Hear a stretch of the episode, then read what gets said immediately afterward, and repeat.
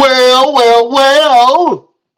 Beautiful people, best damn nation. It is Wednesday, and you know what time it is. It is the best damn wrestling podcast. My name is Brian Renegade, and with me, I have the best damn crew. First of all, uh, you see this man's pectorals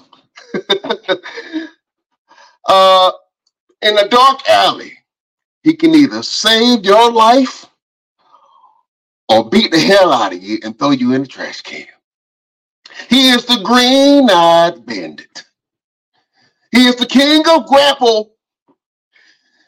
He's your mama's favorite wrestler.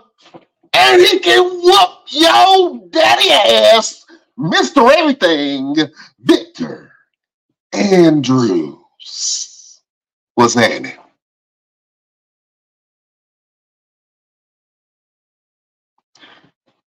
I can't nobody hear you, bro. My bad. I'm so excited. So excited for today's show. Welcome, welcome, welcome, everybody.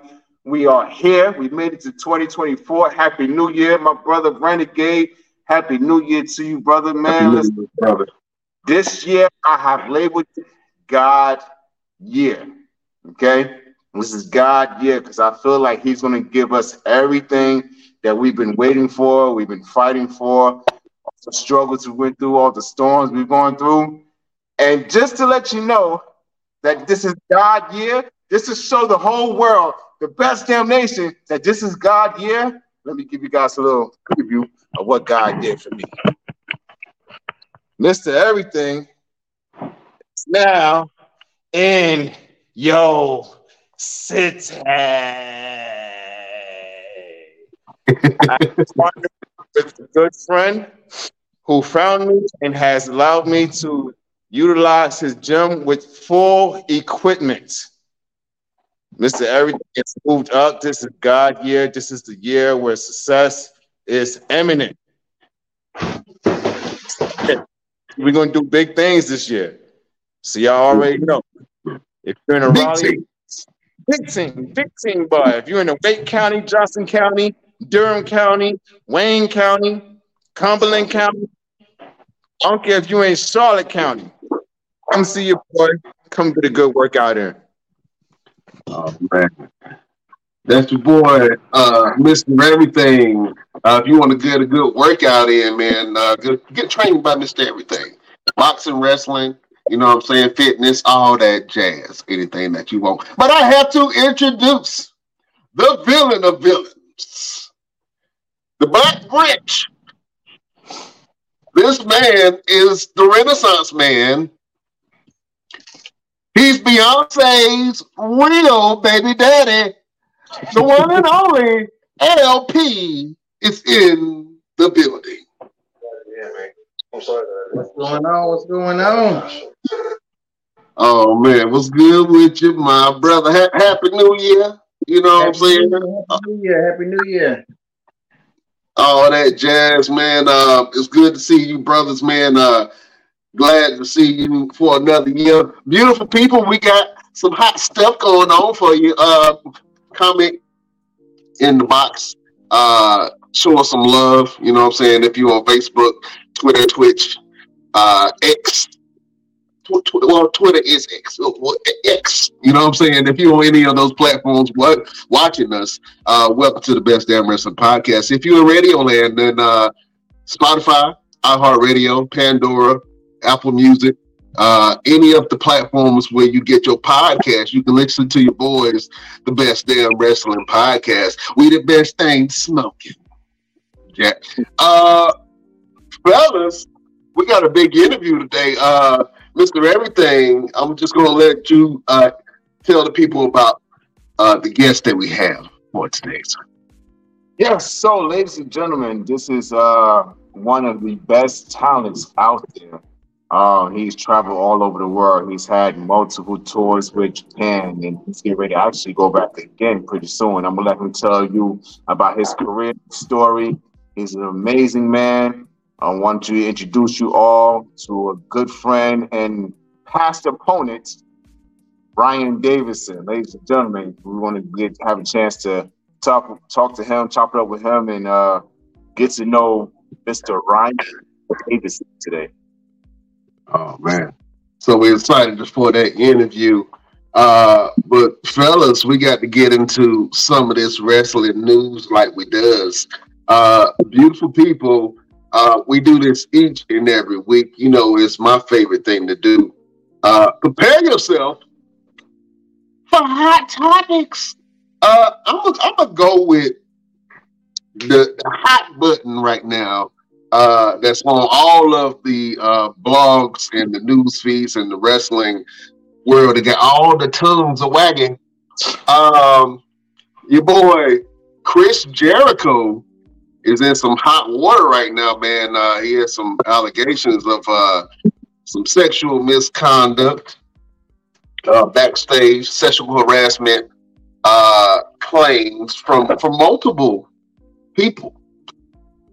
So I want to get you guys' uh, thoughts on that, man. Uh, let me go ahead and go to the villain of the Best Damn Wrestling podcast. Uh, LP, have you been checking up on this uh, Chris Jericho news, man? Um, no, I, I saw something a little bit about it the other day, but I hadn't really had a chance to dive into it. Um, I mean, at this point, who ain't got sex harassment charges? so it's like everybody. So no, I, I haven't had a chance to follow who it is or who's been saying it. Um, I did see something briefly about it, but I'm not I'm not completely up to date with uh, what he did or what he allegedly done. Well, uh, allegedly he's uh, allegedly made passes at uh, women uh, before. Um, there was a stigma going around that he would steal people's girlfriends, wrestlers' girlfriends uh, which is a no-no in the wrestling world. Uh, I'm not sure how true those allegations are, but you know, Mr. Steal Your Girl. I didn't know. Obviously, I didn't know Chris Jericho was Mr. Steal Your Lady.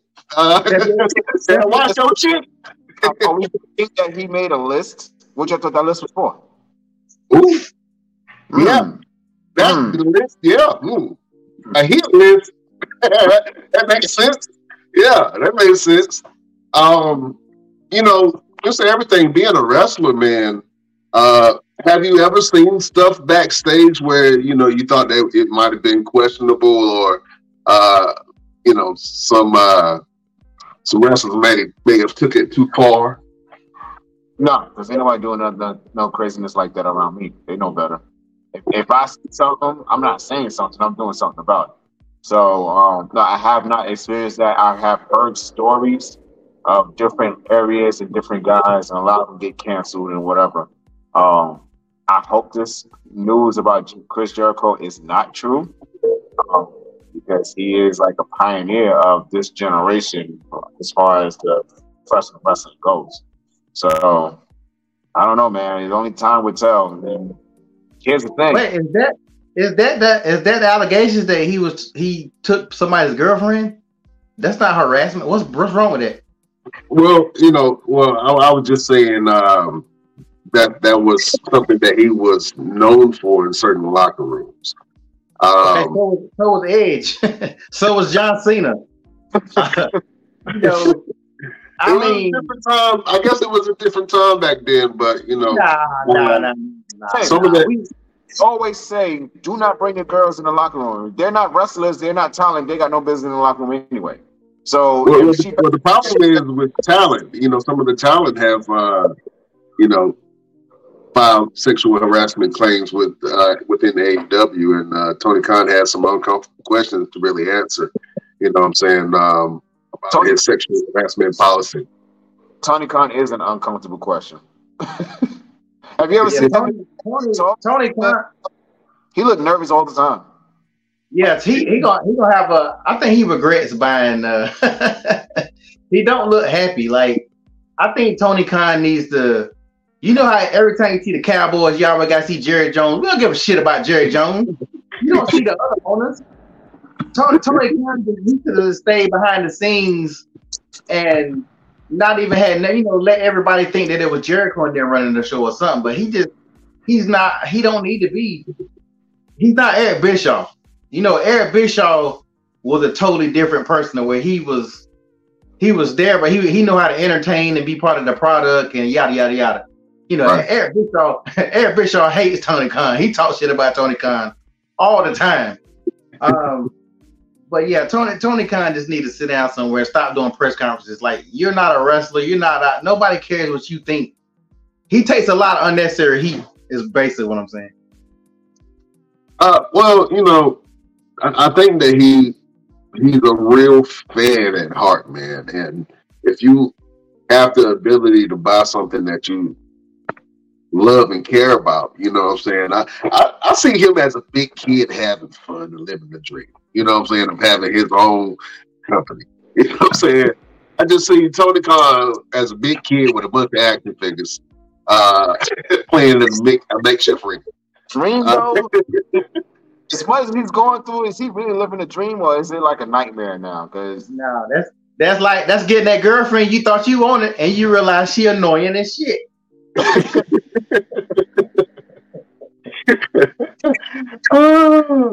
well, uh, you know, I, I, I, think that it'll pass over, man. Um, I hope that the claims aren't true. Uh, there's always some kind of discourse, uh, some type of disruption within the backstage of AEW, and they, I think that they're quickly becoming known for that more than they are for some of the great matches that they've been putting on lately, man. Um, so we'll see. I, I really don't want uh, it to go any further, but you know what I'm saying? Yeah, you got to watch what you say. You don't want to get me too. You know what I'm saying? we talked to Austin Aries. He was saying, I got me too, too. You know what I'm saying? So you got to watch. You got to watch what you're doing nowadays, man. You know what I'm saying? It ain't the old days like like it used to be. Very true. Oh man. Uh, fellas, uh, speaking of AEW, man, uh, they now have a new champion in Samoa Joe. Uh, he defeated MJF, and he is their new AEW champion. Let me go around the board real quick. I want to get your thoughts on this to see how you feel uh, Samoa Joe would do as a champion for AEW. Let me go, LP. Uh, I think he's. I think he's great. Um, I always hate that, that they was never gonna give him the chance on WWE. So I'm happy to see Joe get this opportunity. I mean, the dude's earned it. He's been in the game for a long time. He's a beast on the mic. He's a beast in the ring. I never understood why WWE didn't go ahead and let him get to that that point where he could have got. I think I think he's gonna be a pretty good. I think he's gonna be a pretty good champion. Yeah, well, he had the opportunity to win the NXT championship, and I thought that they were going to do something with that, and then he got apparently hurt, and then started doing commentary right after that. Um, I wanted him to stay on the product, man, because I love Samoa Joe, um, and I've been watching a little bit of what he's been doing since he's been in AEW, not as much, but you know, Joe is Joe, man, and, and I love uh, what Joe is can do. Now, will he elevate the AEW product? I'm not sure. Uh, I'm pretty sure he'll put on some great matches and really push the talent. And that's a type of wrestler that you need. Um, I think that MJF was doing more harm as a champion than he was doing good, to be honest with you. Um, Mr. Everything, how do you feel that Samoa Joe is now your AEW champion? Uh, man, I, I really don't I really don't know. I, I, I, I don't know what it'll do for AEW. Honestly, I don't know what what Samoa Joe could do in terms of being champion for AEW. I think they're getting to a point now where they're just trying to put the belt on anybody just to make it some type of relevance. Uh, and Samoa Joe is like the next best thing outside of MJF. Um, I don't, I don't, I don't know who who can you really see taking the belt off of him in a singles competition. Like they would have to do some type of stipulation type of deal for Samoa to lose the belt because he is like a really dominant type of um, talent. And legit. yeah, yeah. Like if nobody really is gonna, gonna legit go out there and be like, yeah, I could beat Samoa Joe.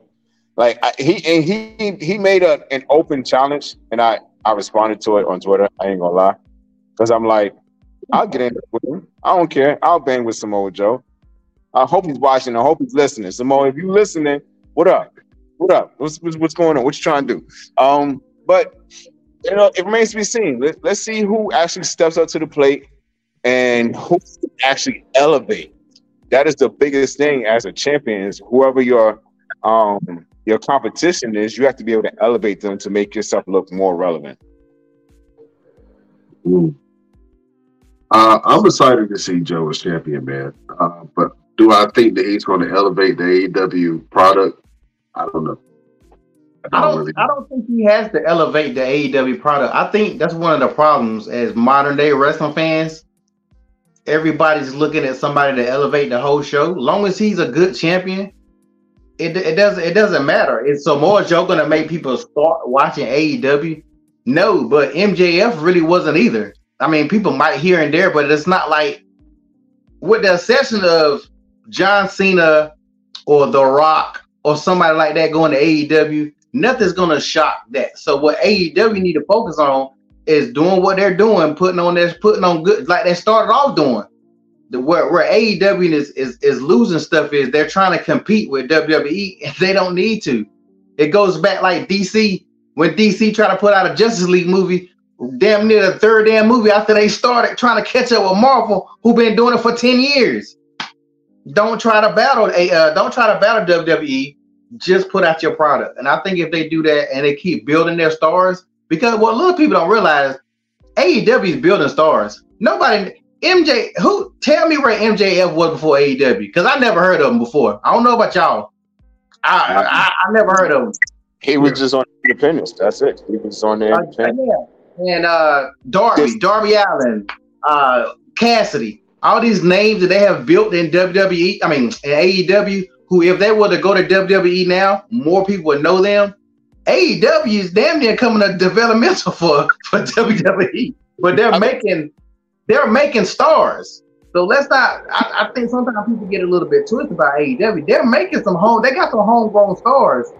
Actually, in my personal opinion, they probably making more stars than WWE. Mm. In the recently, WWE is getting better at making some of their people bigger stars than they were.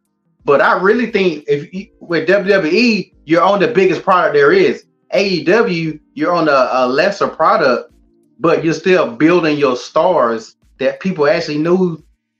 Hangman, Hangman Page and some of the other young bucks. The only reason why I know of them is because of Ring of Honor, and that's because I used to watch Ring of Honor when it used to come on TV on with no cable. It's the only damn thing wrestling I could watch.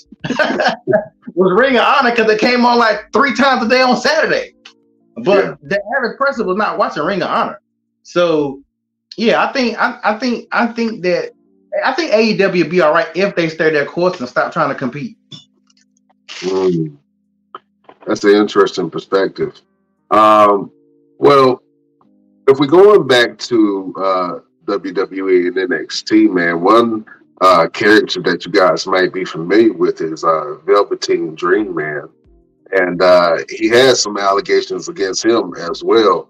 Uh, some inappropriate behavior with uh, some male minors and, uh, you know, taking pictures of wrestlers and using the restroom, stuff like that. Uh, those allegations. Uh, so um, he just recently uh, almost dropped the usher's confession uh, and pretty much just, you know, asking for forgiveness for some of the things that uh, he's been accused of or whatever the case may be. Uh, let's hear it from the mouth of Velveteen Dream. As you've probably seen or have heard over the course of the last few years, I want to apologize for my behavior. Both professionally and personally, I always preach to those closest to me about the power of accountability and responsibility, and I take full accountability for my behavior over the last three years of my life. When narratives were written about me, uh, it doesn't matter. It didn't matter what was written about me. It doesn't matter what was said about me. It doesn't matter what's on the internet about me. I was wrong. Okay? Uh, and because of that, I need to apologize to a few people. first, I want to apologize to the WWE organization. I want to apologize to the WWE organization for any unwanted attention and negative press that I brought to your brand and your product. I want to apologize to the WWE fans and the Velveteen Dream fans because when you hear the name Velveteen Dream, it should have only been spoken about in a productive and a positive light, uh, not the name Patrick Clark uh, as another statistic of what happens when talent and opportunity meet immaturity. Okay? Uh, that's not what you spend your hard earned money on. It's not what you invest your time and your money in. When you look on the TV and you come to the shows, you should uh, escape reality, not have to deal with mine. Um, I want to apologize to the WWE and the fans. I want to apologize to Paul Levesque. Paul, you are such an understanding and patient man and leader, and getting the opportunity to work with you and to learn from you, I get the sense of what makes you who you are and how you've been able to handle the responsibility of being in the public light for such a long time. Uh, I want to apologize to you, Paul. I'm sorry. Uh, also, I want to say I'm sorry to Shawn Michaels. Shawn, it's still beyond me that I've been having the opportunity in this lifetime to learn from you, to have your mentorship and your guidance.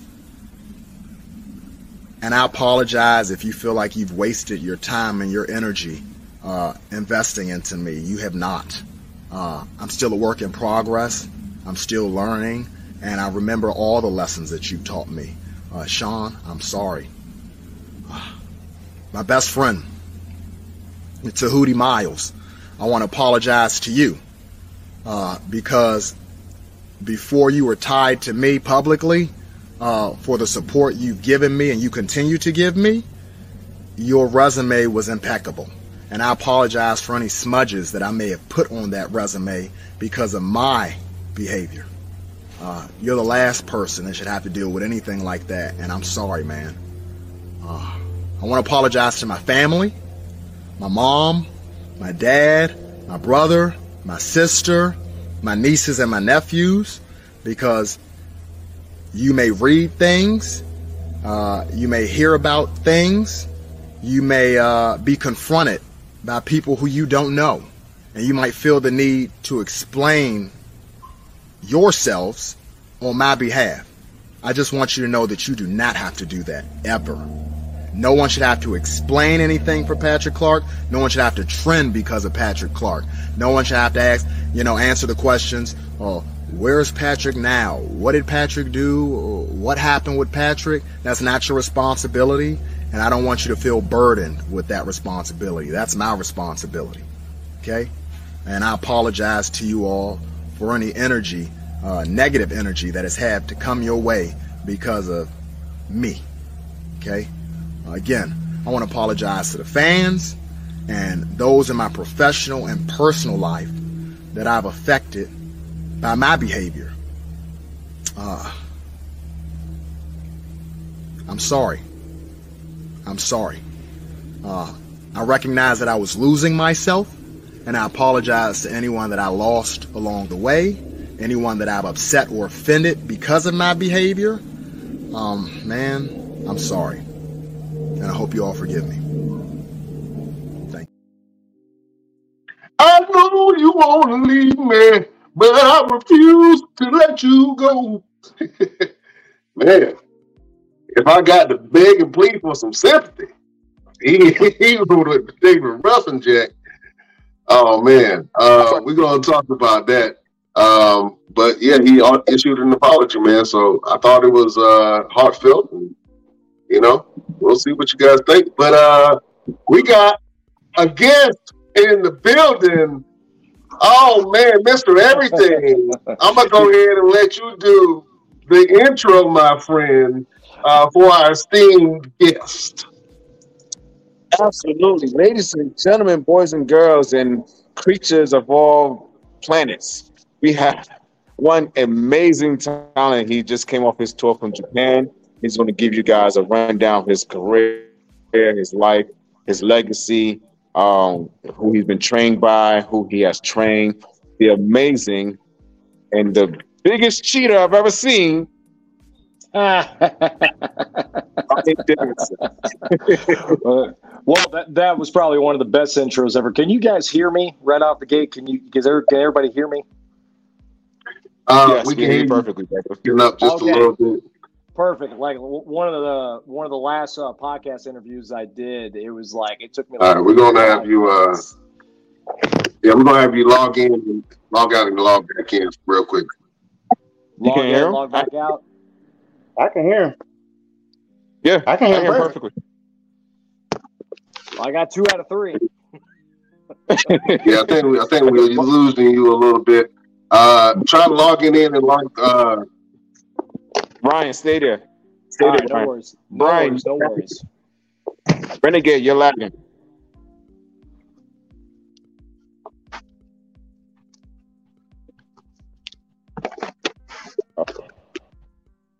Brian, can you hear us?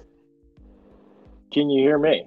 All right, ladies and gentlemen, Brian Renegade is having technical difficulties. we Man. want to introduce esteemed guest again, Mr. Brian Davidson. Brian, I want to say thank you for taking the time out for right now. I know you went to wrestling school, training the next uh, future of professional wrestling. Um, so, for those who have been living under a rock, behind a tree, or just got here from another planet, give us a rundown on who you are, who you trained by, and what you got going on. Cool, right on. Uh, definitely appreciate you guys having me. Sorry for being uh, a little bit late. I've already destroyed one of my New Year's resolutions. Not even the third day into 2024, but uh, hey, I'm here nonetheless. Uh, my name is uh, I wrestle under Grizzled Ryan Davidson, uh, primarily for Reality of Wrestling, which is Booker T's Reality of Wrestling down here in Houston, Texas. I've been wrestling for about 20 years for in independent pro wrestling. I've been seen in uh, just got back from my first tour with All Japan Pro Wrestling. I've wrestled with DDT Pro out in Japan. I've wrestled for NWA. I've wrestled for Impact. I've wrestled for Reality Wrestling, Wildcat Sports, a bunch of different wrestling organizations across the United States.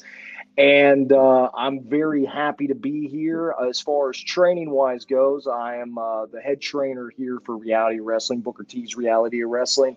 And got a training class tonight here, probably in about an hour. Uh, so I'm very grateful and happy to be on this show. And it's the first one for 2024. And uh, I'm looking to kick this one off with a bang, man. So thank you guys for having me. Absolutely, absolutely. So let's get right to it. Reality of Wrestling, run by Mr. Booker T. Tell us, how did you get into um, that opportunity to not only working for him but becoming a head trainer for his school? And what was what? working? Well, see. Ah, well, so working with, with working with Booker is uh, nothing short but interesting. Uh, for sure, he is the man. Uh, what you see on Booker on on the television screen uh, at NXT and you know all through WWE and you know one of the pillars of pro wrestling history for sure. Uh, what you see is what you get. I mean, Book is uh, Book's a character man, a lot of energy, uh, but also shoots it to you straight. And I'm very very grateful to have him as a mentor. And how I jumped into reality of wrestling was basically I broke in uh, right when I got through playing uh, college football at West Texas A&M University, which ironically enough, it was uh, nicknamed Wrestler University because um, Dusty Rhodes, Dory Funk, and Terry Funk, uh, Bruiser Brody, Stan Hansen, Tully Blanchard, Tito Santana, Ted DiBiase, all played sports at West Texas A&M University, which was West Texas uh, State back in the day. Um, and I just pretty much just happened to get a scholarship to go there uh, and just didn't really know of the wrestling history until I played college football there. But, you know, once I got done playing football, I got into pro wrestling um, basically late 2003, early 2004. And then I broke my leg outside of wrestling, and which put me on the shelf till about late summer of 2004 and then just been running and gunning ever since. And then getting into reality of wrestling around 2007 uh, I moved back home to my hometown of Houston, Texas, after um, living out in you know the panhandle of uh, West Texas and out in Oklahoma, and uh, was doing indie shots and everything like that. And then I had a buddy of mine uh, who was wrestling full time with Booker back in the day when it was known as PWA, and he was like, you know, you got to come down to books. And um, you know, I was I was very fortunate. You know, I kind of got the red carpet treatment because uh, you know I, I basically you know I didn't have to pay like you know most wrestling schools you know it's like three thousand thirty five hundred four thousand dollars to try and be a pro wrestler in most schools and you know i just came in i showed them my skills from working the independents for about about four years up to that point you know three four years and uh, booker was like hey just pay the gym fee you're good and just got it through with that and then uh, i think it was around 20 I want to say 12 or 2013. That's when PWA turned in and got rebranded into Reality Wrestling. And uh, we've been running together ever since. I have a very long history and have known Booker since 2008. Um, pretty close to the guy, man. I consider him like a, uh, you know, I definitely consider him more of like a, uh, like an uncle, you know, uh, like just basically an uncle. Him and Sharmell are, you know, very close, and I owe them so much. And I've given a lot of my time and and loyalty to them and happily to do so because uh, reality wrestling for sure is my home and uh, it's a place no matter where my wrestling career goes whether it's japan or anywhere else i'll always have time for reality wrestling as you can see i'm here in the building right now down here in texas city and uh, yeah man they've been wonderful they they are wonderful people and i think uh, you know it just goes to show that when it comes to a two-time WWE Hall of Famer, and of course Sharmell being a WWE Hall of Famer as well, uh, you really can't go any you know you can't really can't go wrong with learning under that uh, that knowledge tree that wealth of knowledge that they both have. And it's really shown apparently in my success and a lot of success for other people uh, inside the wrestling business. So uh, very grateful to be here awesome um, as wrestlers we always talk about that that learning tree and being able to learn under somebody and getting their wealth of knowledge. What is something that Booker may have said to you in your career that has stuck out to you so big that you kind of carry that in everything that you do in terms of your career and kind of pass on to the next, you know, next level of uh, professional wrestlers?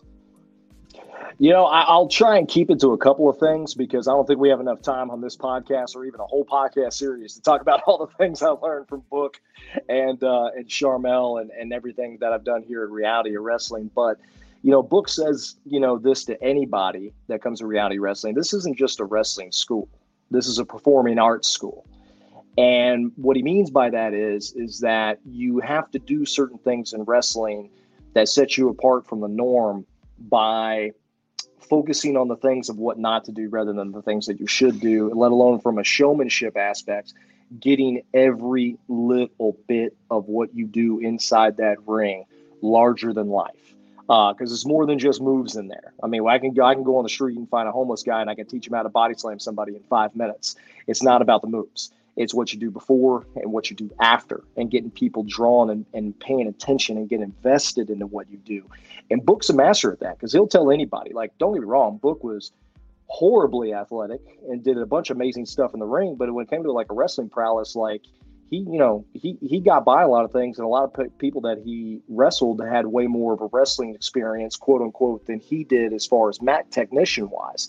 But the thing was, what made Book great was that he accentuated the showmanship and like the the Shakespeare of what we do to get people invested, and always carried his brand and his likeness uh, to such a high regard to where if you needed to laugh at him, you could, but also not too much to where like you didn't take him seriously. Because no matter where you loved him or you hate him, you always took him seriously inside that ring. And those were things that he definitely taught me. In fact, that was probably my first lesson from book is that there's a difference between he he and ha ha, right? You can get by with a he he, but the moment that people are falling out of their chair laughing at you for whatever's being done in the ring, then that that pretty much that image of seriousness kind of gets flown out the window and it's very hard to get that back depending on what you're trying to go for with your character in pro wrestling. And uh, it's it's a bunch of those different things man. And he's always been a very prime example of what it takes to be a professional in and out of the ring and how the uh, the grind no matter where you are in your wrestling journey it never stops. It either advances or upgrades or just changes or shifts. Uh, there's a lot of different stuff to it, but those things and so much more have have been uh, a bunch of pillars in my career that has led me to a lot of success, a lot of success. Uh, I have a question for you. I'm, I'm back, uh, by the way. um, we hear a lot about uh, wrestling dynasties, wrestling families, and, and, certain areas where wrestlers come out of. I know uh, um, Canada gets the praise for having uh, some some really great technical wrestlers. Um, but Texas, man, actually has a lot of wrestlers that come out of Texas, man. Can you talk about some of the wrestlers from Texas that influenced you other than Booker T? There's some in the water down here, man. There's something in the water down here in the Lone Star State. Um, but yeah, man, I mean, Texas is is just so flooded and, and rich with uh, wrestling history. I mean, right off the top of the list for me, I think the greatest of all time uh, is uh, Eddie Guerrero uh, who's who's a favorite of mine, and uh, you know the Guerreros is is such a you know is a pillar in uh, the in professional wrestling, not just only in the state of Texas, but also in Mexico and of course around the world. And then of course you can't go you know without talking about the Von Erichs, who just came out with a movie, The Iron Claw, which I'm very happy to have a bunch of buddies that are actually in that movie. Um, you know, and my, my, boy Luke Hawx, shout out to Luke Hawx uh, from WildKat Sports. He has been a guy that has given me an opportunity to uh, do some stunt work for Heels when it was on Starz and uh, gave a lot of opportunities for a lot of different people to get you know certain gigs uh, in TV and film. And uh, he, him and Chavo Guerrero got a lot of those guys, just not guys just from Rowdy Wrestling, WildKat Sports, but also NWA, of course, to get on this project. So it's really cool to see that. But going back to the Texas history, you know, you got the Von Erichs, you got the Funks, uh, you got the Guerrero, you know, the Guerrero family. I mean, you know, Texas, of course, you got like the Undertaker. I mean, you know, you can't go with you know talking, but not without talking about the Undertaker. Right. You know, Stone Cold Steve Austin. You know, and it, the list just goes on and on. So I'm a fan of. It, it's always hard when somebody's like Ryan, who's your favorite wrestlers? Like don't get me wrong, I just said Eddie Guerrero, and that's always been a constant for me just for so many different reasons. But also at the same time, it's like when I talk about like anybody else, it's like, well, it could be Stone Cold one day, and the next day it's Book, and the next day it's Taker, and the next day it's this guy or that guy or whatever. It always changes because what's good is what's good. You know what I mean? And I'm I'm grateful to be a part of the Texas wrestling scene. And yes, not even in the past, but even now, we have so many people uh, that are just killing it on the scene, man. First and foremost, uh, you know, good buddy of mine, uh, a guy that I have seen grown so much, uh, just not in the ring, but just in life. Uh, the bounty hunter, Brian Keith. Uh, I've, I've yep. played a hand and, and helped, you know, develop and train him, but he's also done a lot of that work on his own. And I'm really happy at the fact that, you know, a lot of the milestones for him on the independent side of things, um, you know, I, I, I, put him over for, you know, one championship of reality wrestling, uh, reality wrestling. Then I put him over for the championship of reality wrestling. And then just to see him grow and evolve and just be this amazing performer, dude, it's, it's phenomenal. And then, you know, outside of him, you have, uh, you know, you have Roxanne at NXT, uh, who, you know, originally came out of Laredo, but she didn't really hone her craft, of course, until, you know she she got to reality of wrestling and then just to see her blow up and do so many great things. Hyan's another person who's been killing his women's wrestling. You know she just did new japan pro wrestling or an event for them out in la just about i think about a few months ago. Um, there's so many different people uh, you know guys like like will allday and edge stone and and so many others. I mean there's there's almost too many to name because it's it's uh, it's great to see somebody from Texas get that moment. But what's also even better is that the community of wrestlers that we have in the Lone Star State, like we all support each other. Like there's somebody at Ring of Honor, or there's somebody on AEW, or there's somebody in Japan, or whatever. You better believe you go and look at people's social media, and all these Texas wrestlers are just like, "Oh, this so and so's killing it," sharing their stuff. It's just the, uh, like a, a, good amount of support, which it always should be. Because early in my career, man, uh, you know, back in the mid 2000s, it was very cutthroat you know what I'm saying? It's like if somebody got an opportunity before somebody else, it was very common for someone to be like, "Oh, well, forget that person. Why? How did they get that and not me?" Well, it's not like that, you know. And that's what I love about wrestling, especially over the past like decade, is that it's been so supportive because we are a family. We are like a brother and a sisterhood to where all we got is each other. That's all we got. You know what I mean? And then if somebody's success, you know, rises, then that just goes to show you, well, hey, my success can rise too. You know what I mean? And uh, I can go on and on talking about Texas wrestling, but I, at the end of the day, I'm, I'm just so grateful to be a uh, do a play to hand in people's growth, and for them to play a hand in my growth as well, and just to be surrounded by so much talent, um, you know, throughout the Texas scene. Ninja Mack, another guy out of Texas that that I played hand in, he's at Pro Wrestling Noah just you know he's he's literally spider-man. He can do anything flips and just, it's it's wild to see him. And uh, just the fact that i can say that these people are my friends and that i've i've i played a part in developing them and in in their wrestling journey. And like i said they've helped me and countless so many others man. It, it's awesome. And i'm very grateful to be a part of the texas wrestling scene for sure. Oh I got, I got i got a question. Like when you're working with like Booker T and some of these other guys. I mean, I know you're a wrestler, so you're probably used to it, but do you ever get starstruck? Do you ever just be like, man, I'm working with this person or I'm working with that person? Do you ever just nerd out a little bit? Bro, we're all nerds. we're all nerds, man. And trust me, it is. It's it's really cool. Like I, I, can tell you this right now. So I'll I'll, I'll touch on book and then I'll t- I'll touch on Brian Keith uh, here in a second. But for first for book, like yeah, like I, I have this conversation with people every now and then, like, and I really do to where sometimes I walk into the building and yeah, you know, you're right. You get used to it because you're constantly around that type of environment. But there's times to where like that 14 year old me will just go, holy crap, that's Booker T, man. Like, dude, he best of seven. Like, come on, man. Like, he did this King Booker. Like, what? Booker. like, I get to, I get to learn off this guy you know and I, not only that but like i was fortunate enough for about two and a half years my personal manager the guy that would accompany me out to the ring for every match that i had was his brother stevie ray. So i'm like i'm learning from harlem heat one of the mm. greatest tag teams of what? And stevie man stevie ray is one of the coolest people on the planet. Great guy. Can't say enough great things about him and stuff that I've learned from him as well, not just from book, from from Stevie, has really helped me develop in my career. But yeah, you you do get awestruck, but you know, also it comes to a point in time from a professional level to where, you know, your mindset is is that like, wow, you, you go from wow, I can't believe I'm in the building with so and so, and a poor and you know, and then it goes to well, this person's my peer.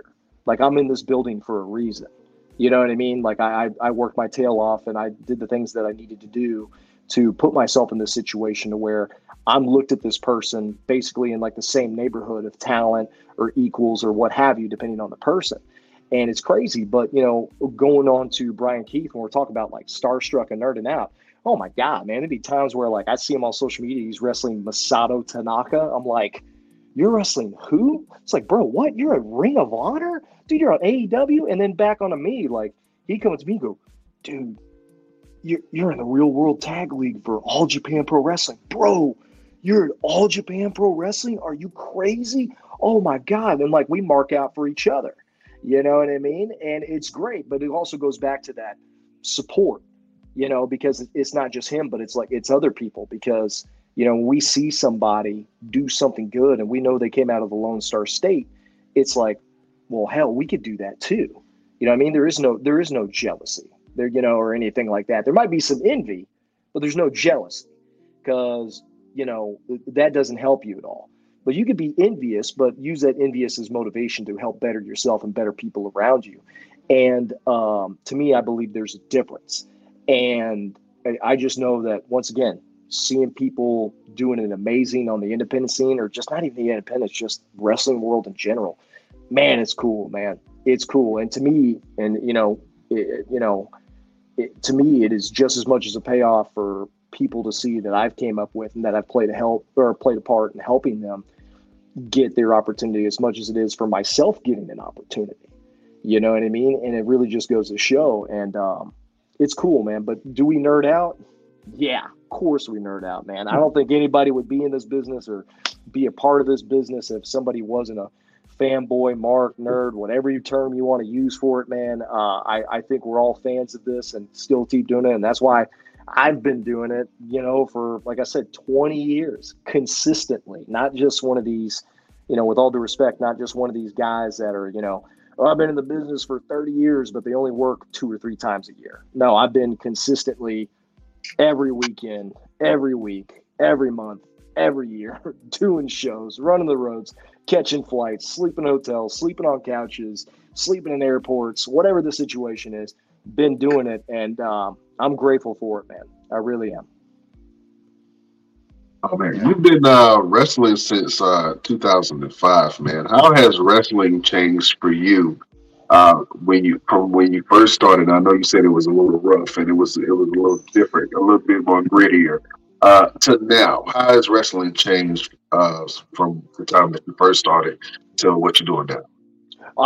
so many different things. So many different things. Uh, first and foremost, uh, I, I, feel like the mentality is different uh, as far as not just how to be professional in the ring, but also how you are outside of the ring. Like, I remember that when I broke into wrestling, you know, in uh, you know the early to mid 2000s, that uh, if you were married, if you were a married man, you were just automatically set up to get a divorce because you were a pro wrestler because you were gone all the time, right? So there was a lot of uh, broken relationships and stuff like that. Now everybody's married to each other. Now everybody's got kids, they got a whole family, dog, white picket fence, everything like that, which is great to see. You know, also another thing too is what's changed is that the uh, the perception of who can actually be uh, a great talent has changed because when I broke in, if you weren't 6'2", 240 pounds, jacked, WWE wouldn't even look at you. Nobody would even take yourself seriously. Now it doesn't matter what size you are. If you if you could put butts in the seats, you're you're going to get on the card.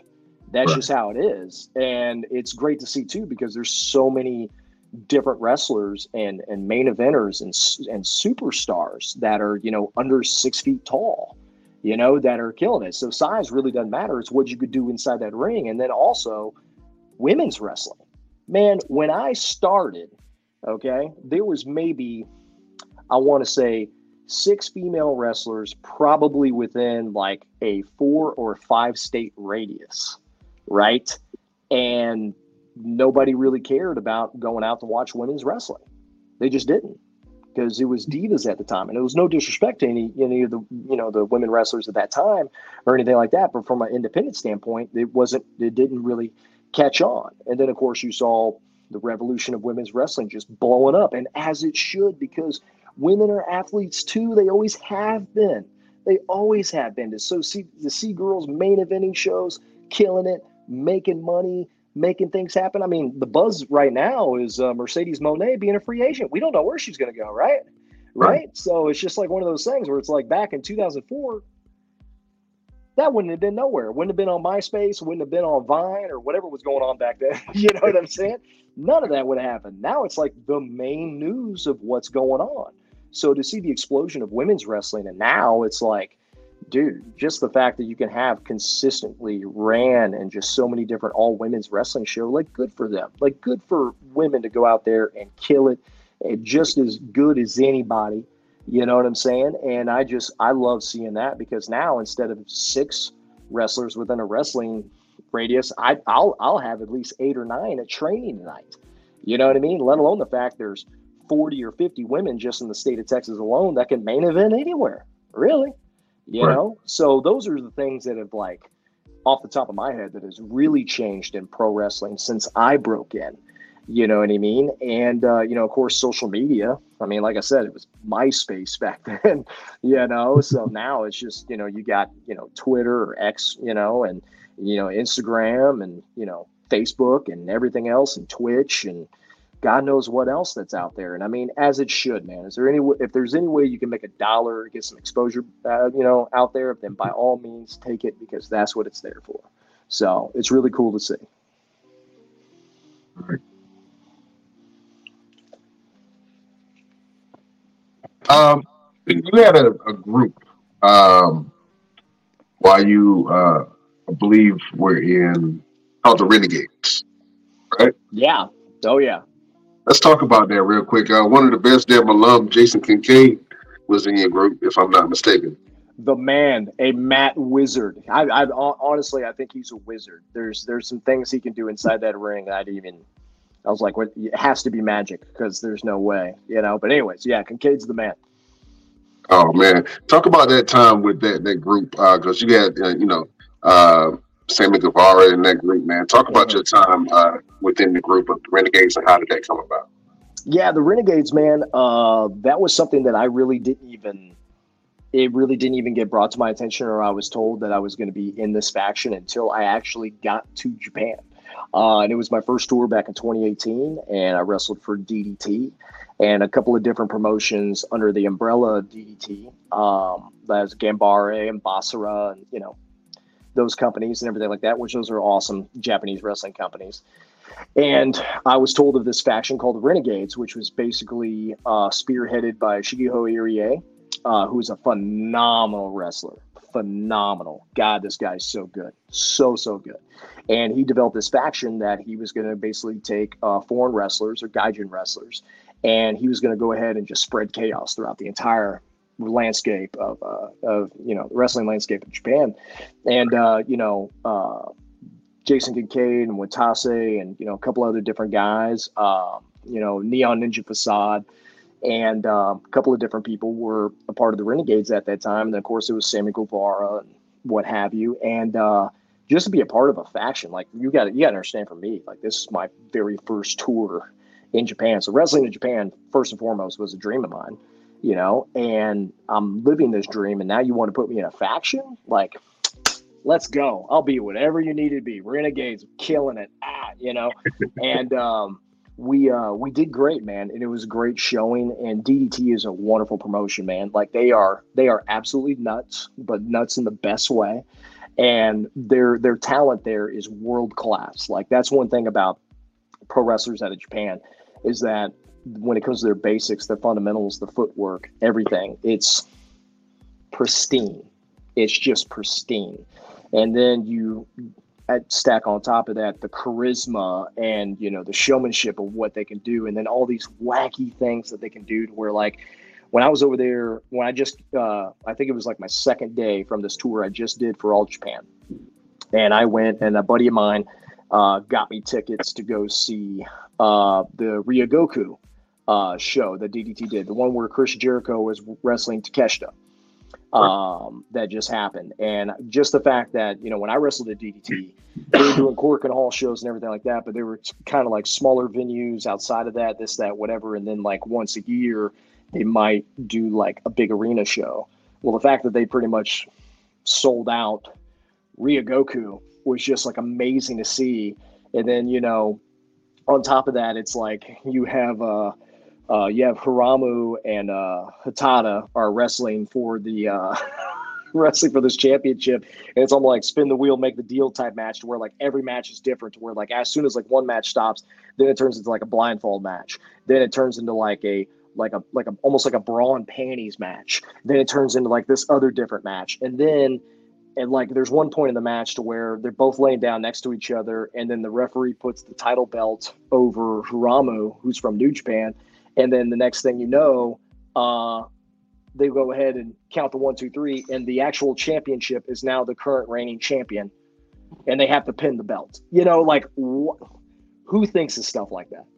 you know what I mean? Like DDT is crazy, man. It's wonderful, and I was very happy to wrestle for that organization and to be a part of the Renegades, man, because we were in a company and a majority of their content is basically like very, you know, wacky creative, weird fun.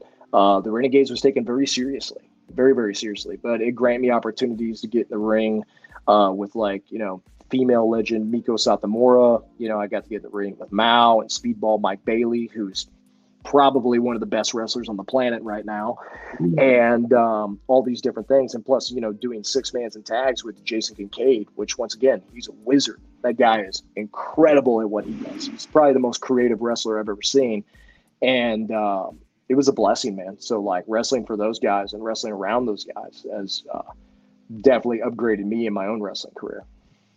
Do we ever see a resurgence of the Renegades uh, or a small faction of, of, of you guys? I tell you what, if they book it, I'll be there, man. I, am I'm, I'm all about it. Uh, will it be there? I don't know. Like I said, that was uh, that was spearheaded by Irie, um, you know. But I know he's doing great things. You know, not, he's in Japan right now, but he was killing it at w, WXW in Germany and all over the world, really. And uh, yeah, but to answer your question, if the Renegades had a resurgence, you know, would I be about it? Absolutely. I'd be the first guy on the plane to go back and uh, and to take care of business. Oh man, I know that's right. Um, talk about some of your uh, personal journeys, right? Um, what's something that you've learned within the last couple of years that's really stuck with you about either wrestling or life? Man, um, whew, man, that that's uh, yeah. Um, I, I can tell you, for me, um, and this is something that I tell a lot of guys that I train, and not only that I train, but people that are my peers. And one thing is, is that, and this is a Booker T thing, to where it's like the only luck you'll ever have in this business or in life is your preparation. That's the only luck you'll ever have. And I can tell you from my standpoint that when the opportunity happens, and it will, it's never going to come to you as fast as you think it's going to.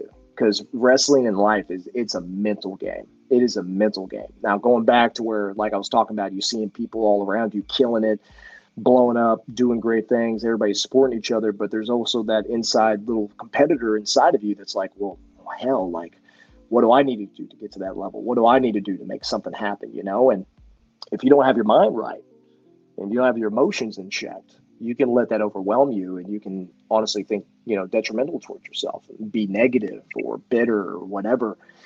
And I, you know, I tell everybody that it's never going to happen to you as fast as you think it's going to. But when it does happen, and it will, then it's going to come to you faster than you ever thought. Because that was so true for me. It was so true for me. Because wrestling in Japan, uh, it was like a far out dream that I just didn't think like I, I like it was a dream, but it was it was at the same level from my standpoint of like wrestling WWE. Like mm. it hmm. was just this. I don't know if I'll ever touch it, this, that, whatever. But then when it actually happens, and then you're there, and you're standing behind the curtain at Korakuen Hall, about to go out and wrestle in front of three thousand people, you're just going, "Wow, like that happened, right? Like that. This is happening right now." And um, you know, I, I could I could tell you, you know, I know it's a buzzword, but manifesting is real. I wrote things down in my journal. You know, I'm wrestling here one day. I don't know how, but I just know it. I feel it. I feel it. Next thing you know, you go back and read journals from a few years ago, and you go, "Wow, I actually did that. Like. I actually did that." You know what I mean? And the lesson out of that is is just to keep grinding. And, and I know that's like a very unsexy thing to say because people are like, oh God, I hear that all the time grind, grind, grind. But it's like, once again, it goes back to preparation is the only luck you're ever going to have. It's just because here's the thing like an opportunity could fall into your lap, and that's great. But if you're not prepared, that's a one shot deal. Bang, it comes and it goes. That's it. Right. But if you want things like that to keep happening to you, that's where preparation comes in. Right. And you know, when I first went to DDT and I came back, like after my last match, I wrestled Mao at a uh, First Ring, which is like their kind of like their main TV studio building uh, in Japan for like a bunch of different organizations and stuff like that. And you know, they asked me if I would, you know, would you come back to Japan? Which the obvious answer is, duh, yeah, of course. You know what I mean? So they had it ready to go and lined up that I was going to come back, you know, in 2019. Okay, great. Well, next thing you know, the business changes to where the company decided that they just wanted to bring in talent that have these massive social media numbers. I didn't have these massive social media numbers at the time. I'm still working on them, to be honest with you. Okay. And by massive, I mean like over 50,000 followers, all this other different things, you know, stuff like that. So, and then right after that decision was made, there was this thing called COVID that hit the entire world. So, in Japan was extremely strict on COVID regulations. So, like nobody could get in, you know. And the fact, the only reason or the only way that you would actually be allowed in as an athlete was that you had to be a part of the Olympic team or you had to be a part of the Olympics at that time. to actually get in. You know, so like that's why a lot of wrestlers that wrestle for like New Japan and other different places, like they stayed, you know, and other different reasons too. But I'll try and trim the fat on this. But the, the thing is, is that I thought my chance of ever going back was gone. And I went into a massive depression over that. I really did. Like I was just like, God, it was just a one shot thing. And then I questioned, like, was I actually prepared? I, I, thought I was, but I don't know. They told me I did so good. And, you know, fans hit me up and, and, you know, I still talk to a lot of wrestlers. Like, I just didn't know, you know, and it, it just really messed with me mentally. But I also knew preparation is the only luck that I'm going to have. So I, I, got to somewhat stay prepared. So once I eventually got out of my funk, and just went ahead and I was like, look, I'm just going to keep grinding. I'm just going to keep doing my thing. This, that, whatever. Next thing you know, five years later, All Japan Pro Wrestling hits me up. And not only do they hit me up, but they go, hey, do you want to be a part of our real world tag league, which is one of the oldest wrestling tournaments that have been around in pro wrestling. They've been going on since I think 1978 or something longer than I've been alive. And I'm like, oh my God, I'm doing these, I'm doing the exact same things that these guys that I've looked up to and I've watched thousands and hours of tape on. I'm, I'm a part of something that, that they've done. You know what I mean? And All Japan was like, like me coming up as a wrestler, it was WWE, All Japan Pro Wrestling. Like that was it. Just just those two. Anything else would be no in between. No WCW, ECW, none of that. Nah, man. WWE, All Japan Pro Wrestling. Wow. And the fact that I got on that, I was just blown away. I was like, oh, like I just, I couldn't believe that it was actually happening. I just couldn't, and it still does. It still kind of blows my mind that I was there uh, and did that. And you know, and it not just from like I know talent wise, like I'm good enough to wrestle anywhere. But the thing was, it just from once again that little 14 year old me that was just like, dude, you're doing the same thing Stan Hansen does. Oh my God. You know what I mean? Like it was just crazy. Once again, nerding out, you know, like, yeah, of course I nerded out. Um, but it taught me a big lesson of just like, you, you have to stay the course. And I'm, I'm very blessed that I've always had like, always had like this little voice in my head that was like, I mean, even in my deepest, darkest moments to where I'm just like, constantly quitting, you know, think about quitting wrestling and, you know, maybe this isn't going to work out. You know, I, I gave it my best shot or this, that, whatever. There's this little voice that just came, just keep going, man. Just keep going. Just, just keep going, bro. Just keep going. And I did.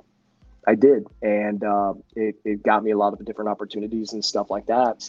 And that's something that was really, really big of what I've learned uh, in pro wrestling, let alone the fact that um, you know you have to make sure that you make wise choices in your pro wrestling career and life. Because another lesson I learned is that good or bad, karma has no timetable, but it is inevitable. So you better make sure that you make the right actions and the right choices accordingly. Because as the old cliche says, you know, what goes around comes around. And it's very true. You know what I mean? And that goes for a lot of good too. A mm-hmm. lot of good. Because when it comes to you when you least expect it, and that's that whole like, oh man, I always knew you had it, or oh, it's you know, all this is coming up, or you deserve it, or this, that, whatever. That's where that good karma comes in. So a lot of those years of training guys and, and, and going out of my way for things and stuff like that. And not that I went out of my way, I, I made a choice. I wanted to do those things, but to think that will, will all these things actually pay off yeah, yeah, they will. It's just not immediate. You know, some things are like I can think about, ah, it'd be nice to have a cup of coffee. And I can just go up the street and grab a cup of coffee. It's fine. And then some things take some time, you know. And I think if you just always focus on your preparation, man, because if you, if you want luck, that's where you're going to get it. Is your preparation. That's where you're going to get it because an opportunity will come to you. I like I, I've known guys that have gotten contracts in Japan or other different companies just because unfortunately someone got hurt or someone's visa didn't go through or something crazy happened out of nowhere and then they just picked up you know they got a phone call randomly one day and they go hey man uh, would you want to come for three weeks to new japan? Yeah. You know like out of nowhere right? I can tell you for me on heels the the show Heels with Stephen Amell and everything like that that was on Starz. Literally, that phone call came out of nowhere on a random Tuesday afternoon. Random, just random. God picked up the phone. Luke Hawx. Hey, bro, I'm trying to get you on this TV show. What are you doing? Can you come out to Atlanta for like five weeks? uh, yeah, yeah. Let me let me just get some things. All right, man. Cool. Later. Next thing you know, I'm on a TV show. That's awesome, man. Crazy. But the thing is, is that that happened to me. It can happen to you. It can happen to anybody on this show, anybody listening at any times. You just have to be prepared because that's the luck that's going to come into you. Just be prepared. It's it's intention. It's putting that intention out there because that's all preparation is is just intention. You know what I mean? Just keep putting out those intentions, and you'll get that luck. That that luck will come to you. Oh man, I, I can see that you uh, have a, a, small love uh, for the acting. You know what I'm saying? Did uh did you get the acting bug while you were on the show Heels? Man, uh, so I don't know about the acting bug, but the uh, the the that residual check bug, I sure got. I sure got that. I sure got that. that uh, the paydays were kind of nice, you know. That uh, that's them SAG checks were were kind of nice coming in the mail afterwards. But you know, as far as that experience, yeah, man. I mean, don't get me wrong. It is a um, it, it's a very hectic, time consuming job. I mean, like I can tell you from like personal experience, like guys like Stephen Amell, Alex Ludwig, a lot of these different actors and actresses, um, you know, that were on this show, never stopped moving never stopped going over their lines or going over different things. And it's not even just the actors; it was the people that were like the key grips, a lot of the you know producers, a lot of the different uh, you know set hands, stuff like that. Like never stop moving. Long days, long filming days, and I was just a stunt guy. You know what I mean? I was in three episodes in season one. Okay, three episodes, which it was like you know, me in the locker room over here. I was part of the battle royal scene. I was part of this other locker room scene, like maybe two other little things, and that was it. But it was like 15 hours, right? Like in my wrestling boots, like just going over things, going over things, stuff like that, rehearsing, doing this, doing that. And that, that I, I was little. I wasn't even like a, anything. I wasn't even on the cast or nothing, right? So I can't imagine what they go through. So like Stephen Amell, like dude, the the main character of the show, his his commitment to like projects is like crazy. You know what I mean? And um, it was cool to see, like just looking around, like I'm on a set with like, hey, she was in like three movies, and that guy's over here. And then also on top of that, you know, being a football guy, you know, James Harrison, Super Bowl champion, Pittsburgh Steeler alum, this giant mountain of a man that I'm not scared of any man, but if I was, it'd probably be James Harrison. Okay. And I'm sitting over here and I'm I'm looking at him and I got to grab him in this battle royal scene and he flings this all off and stuff like that. I'm just like, how did I get here? Right? Like it's crazy. So yeah, I guess I caught that bug a little bit and stuff like that. But just the fact of once again, just being in that sort of environment and just having that opportunity was just very, very grateful. And I just kept telling the guys because there was a lot of guys there that were just like, man, they do a season two, they do this, they do that. Oh man, da da da. da. I was just like, man, just being here right here right now, even if it's a one and done, I'm grateful for it, man. Like super cool. And I always owe Luke Hawx that opportunity, man, because uh, it was it was a very um, uh, prosperous opportunity. I got a couple of really good uh, residual checks in the mail from that and I have him to thank for it, and the staff and everything else, man. So I was I was very grateful to be. Well, next time your check come in the mail, I'm about three dollars. Man, I got you. I got you. How about five? I can give you five. My man, I appreciate it. Talk about uh, preparation. I know you're getting ready to start the training down at school right now. Um, what are you doing in terms of preparing the guys for the training uh, like a, a night of training with you? Well, it depends. Um, it depends on what class it is. So I mainly run uh, the advanced classes uh, here at Reality Wrestling because we have a beginner, intermediate, and advanced classes here. Uh, and then, of course, there there are times to where uh, I'll run beginner and intermediates. And I think tonight's actually an intermediate class, to be honest with you. So it depends on the level of where each uh, wrestler is at. Uh, but the main thing that I try and teach, regardless of what level, is first and foremost safety, which comes with proper technique of doing things.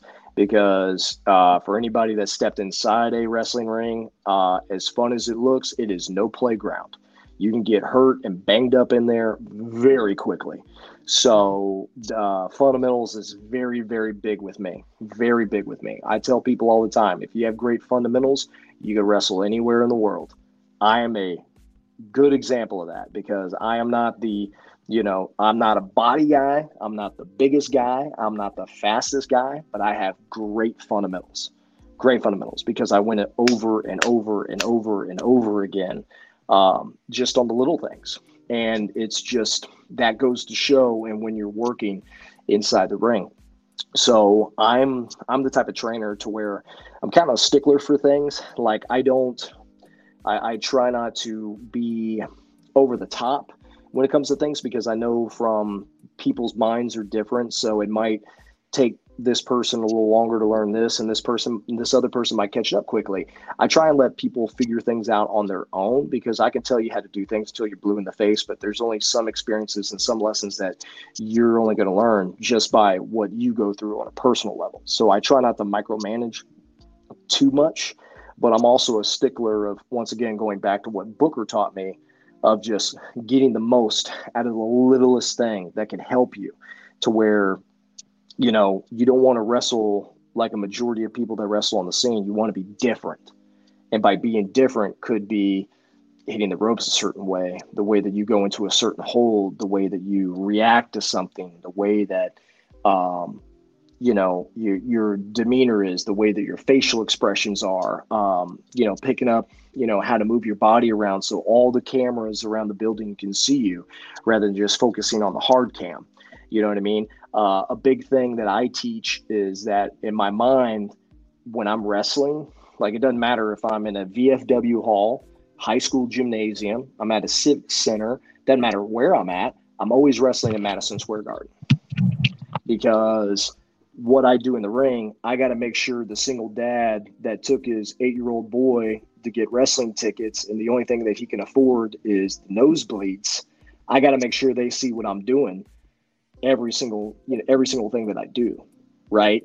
And that really applies into the basics and fundamentals as well, rather than just going in there and doing it, having things deal with purpose. Right.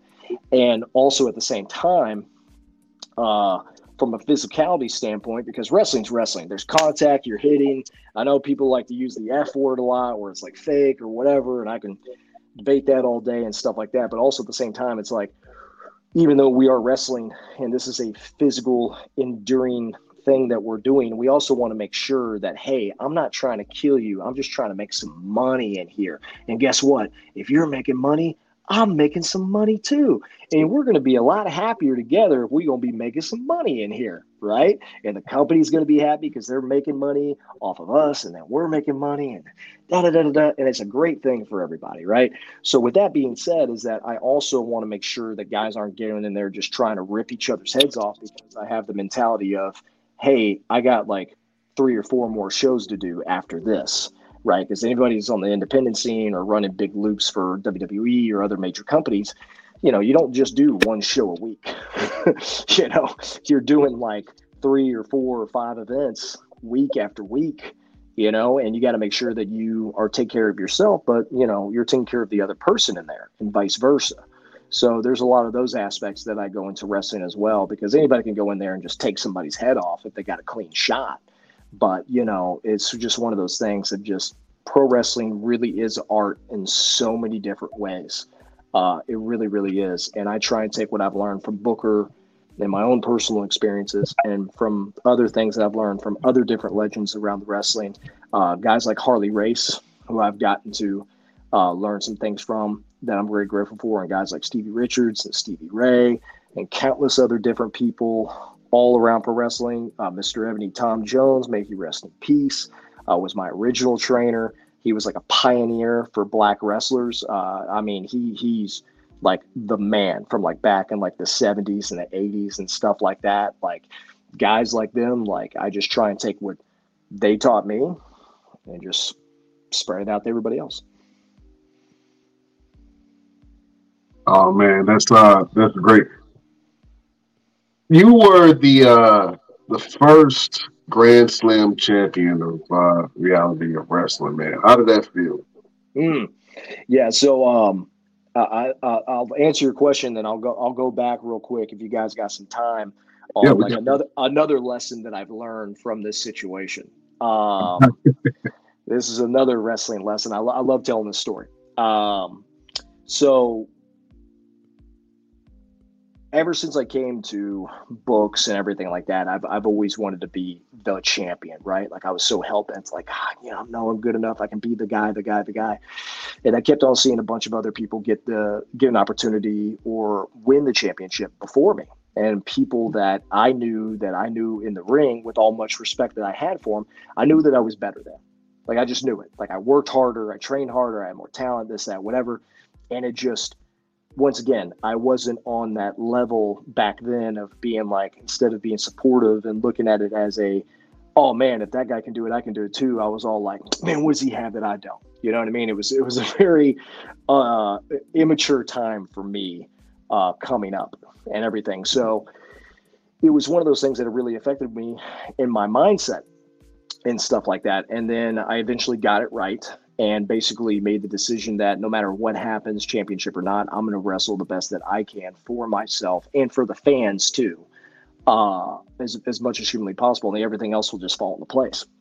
So, you know, during that time, you know, I won tag team championships with reality wrestling. I won the, you know, the Texas title. I won, um, what was the other title that they had? Uh, I think it was the international title or something or anything like that. But anyways, um, I won these championships. I was like, okay, that's cool, you know, this, that, whatever.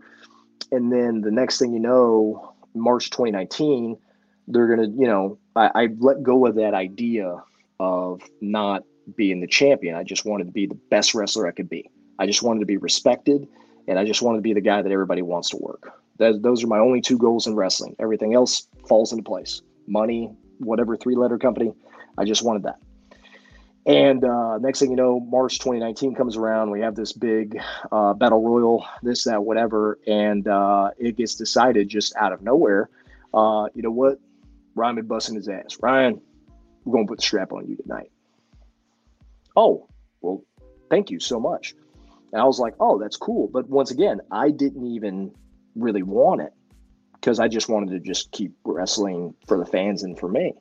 Well, it was Brad Gilmore uh, one of the ring commentators, uh, uh, you know, our commentator for reality wrestling. He comes up to me and goes, "Man, congratulations, man! You're our first ever Grand Slam champion." I go, "Huh?"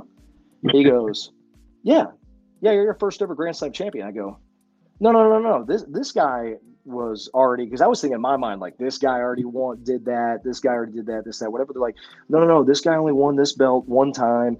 And they never won this one, and this other guy, he's never been tag champion, and then this and that and that. And I go, I'm the first Grand Slam champion. He's like, Yeah. And I was like, Wow. Right? Wow. And it happened way better than I ever had it because all I wanted was just to be the champion. If I could only just do that, it was that, you know, all this other different stuff. But the thing was, I wasn't really prepared for it mentally, emotionally. I wasn't prepared. Right. So when I got prepared and I mentally and emotionally let go of that and just focused on me and just trying to bring the best that I could, not only did I win the belt, but I actually did something that no one else got, was able to do. So actually, what I've always wanted wasn't as good as what actually happened, right? Which is also another great lesson into the fact where it's like when you just focus on yourself and you let go of like these external things and just be the best version that you can be, then don't limit yourself to just one little thing because you don't know how great it can be right you just don't and like that was a big like wow crazy right and um, I love telling that story because I tell it to a bunch of young guys because I hear all the time, man, I just I just want to do this or I want to wrestle for here, or this, that, whatever, da, da, da. And I'm just like, just focus on you, man. That's it. Just be the best version of you that you could possibly be, man. That's it. All that will come, and it'll even things will even come up better than you ever even thought. You probably wouldn't even thought of it. I didn't think of heels. I didn't think of this. I didn't think of all these other things that happened. They just just happened. That was it. Well, listen, we have uh, this Mr. Everything. Uh, for some reason, he always has some kind of with the wrestlers. Uh, he, always, he always has was. I'm sorry. Say that again. You you you broke up for a second. I'm sorry. Oh, I'm sorry. Mr. Everything always has some type of a beef with the wrestlers that come on this show. Not quite sure what it is. Man, bring uh, that, bro. Bring that, man. Come on, man. Bring that. yeah, he said some disparaging things about you before you got on. Uh, hey, man, too salty, bro. Less salt in 2024, dog. Too salty. Listen, we're gonna go to promo school real quick, and I want you to cut a scathing promo on Mr. Everything. But I'm gonna put him on the spot first. I'm gonna let the best finish last. Go ahead, Mr. Everything, and say what you got to say to the one and only Ryan Davidson. There's a story behind everything that we do in life, and everything that we do echoes in eternity. A couple of months ago, you and I had the opportunity to step in the ring, step face to face with each other, and beat the hell out of each other. Undoubtedly, we beat the hell out of each other.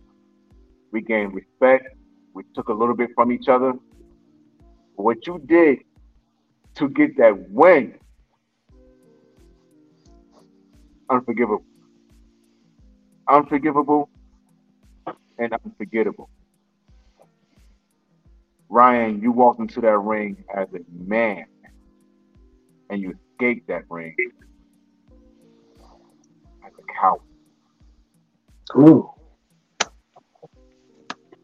I don't know why you felt the need to take the liberty in doing a low blow, ref or not. You still took the easy way out. So I tell you what, the next time we have the opportunity to step in the ring, I'll be sure that you won't have a chance to have an easy way out. Mm. Mm. Mm. Mm. In the words of Rick James, I think I'm bleeding inside my chest. Ooh, ooh, that hurts. That hurt a lot. Okay, all right, all right. That's uh, that's good. I also like that uh, you know that gladiator quote that you had. See, you're spending too much time watching the greatness of other men, when really you could have been taking all the experiences that you gathered, getting that ass whooping from me when we actually stepped in the ring last time. When you're sitting there counting the lights and I'm counting the dollars in the back.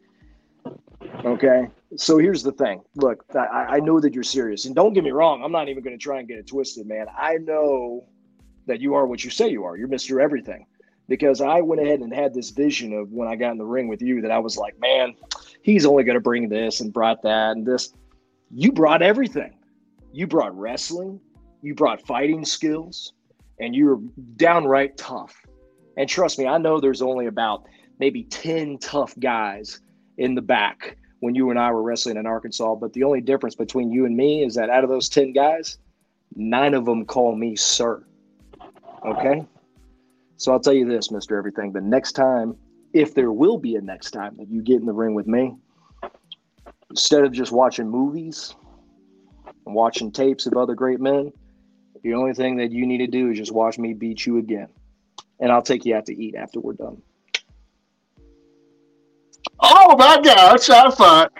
Bang, bang, bang, bang. oh, man, he gonna take you out to dinner like Diddy.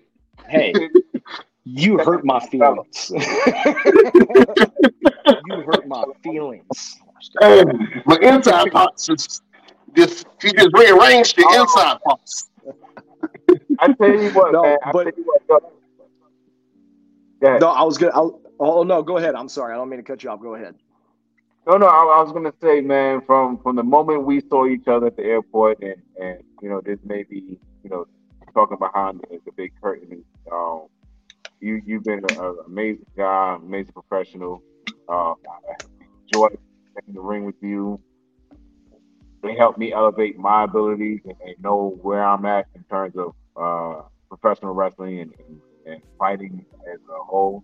and where my talents are, and I truly appreciate you. Even with me not having my gear because of the airport situation and everything, we still went out. Man.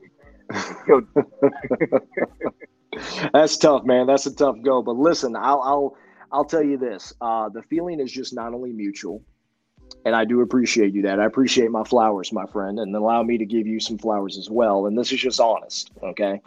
Um, I can tell you this honestly. I've been in the ring with a lot of different guys from around the world. I can honestly say that. And I can tell you, and I meant it when I told you this in the back when we got done. There's not a lot of guys that I can go out there very first time and go out to have the type of chemistry that you and I had. And not only on top of that, but the fact that you and me didn't talk about anything, nothing, zero. And I mean zero, which was crazy because I knew by your cadence and the vibe that you brought in that I already knew you knew what you were doing. And like I said, I saw some matches on YouTube and I was like, okay, you know, guy's got some skills, he's got good footwork, this, that, whatever. Okay, cool. I can have an idea of what kind of match that we're gonna we're gonna have. But the type of vibe that you actually brought was on the fact of like, hey man, we just want to go out and just get it done. And I'm like, oh, a fellow veteran, eh? Ah, you know, like in like Michelangelo Ninja Turtles, a fellow chucker, eh? Ah, you know, is it doing the nunchucks? And like that was, I had that moment with you, and then you back that up in the ring, and I'm sitting there going, man, this dude would kill it in Japan if he got that opportunity. Man, that's what I'm talking about. This dude here is awesome. So, buddy, thank you for making that night for me way easier than I thought it was going to be. Uh, let alone I thought it was going to be easy in general, but you know what I'm getting at, and it just goes to show your your test of skills and your level of what you're at by all my all means, my man, if you ever doubt yourself, trust me when I say that there's no reason to, because you got the skills, you got the talent, and I'd be more than happy to work you again and again and twice on Sunday, my dude. So uh, on the Lord's Day. So uh, yeah, man, it was it was really cool, and I appreciate it, man, and I appreciate you guys for really having me on. Had a lot of fun on this podcast episode. I just looked at the clock. I'm like, oh, 645 here we go.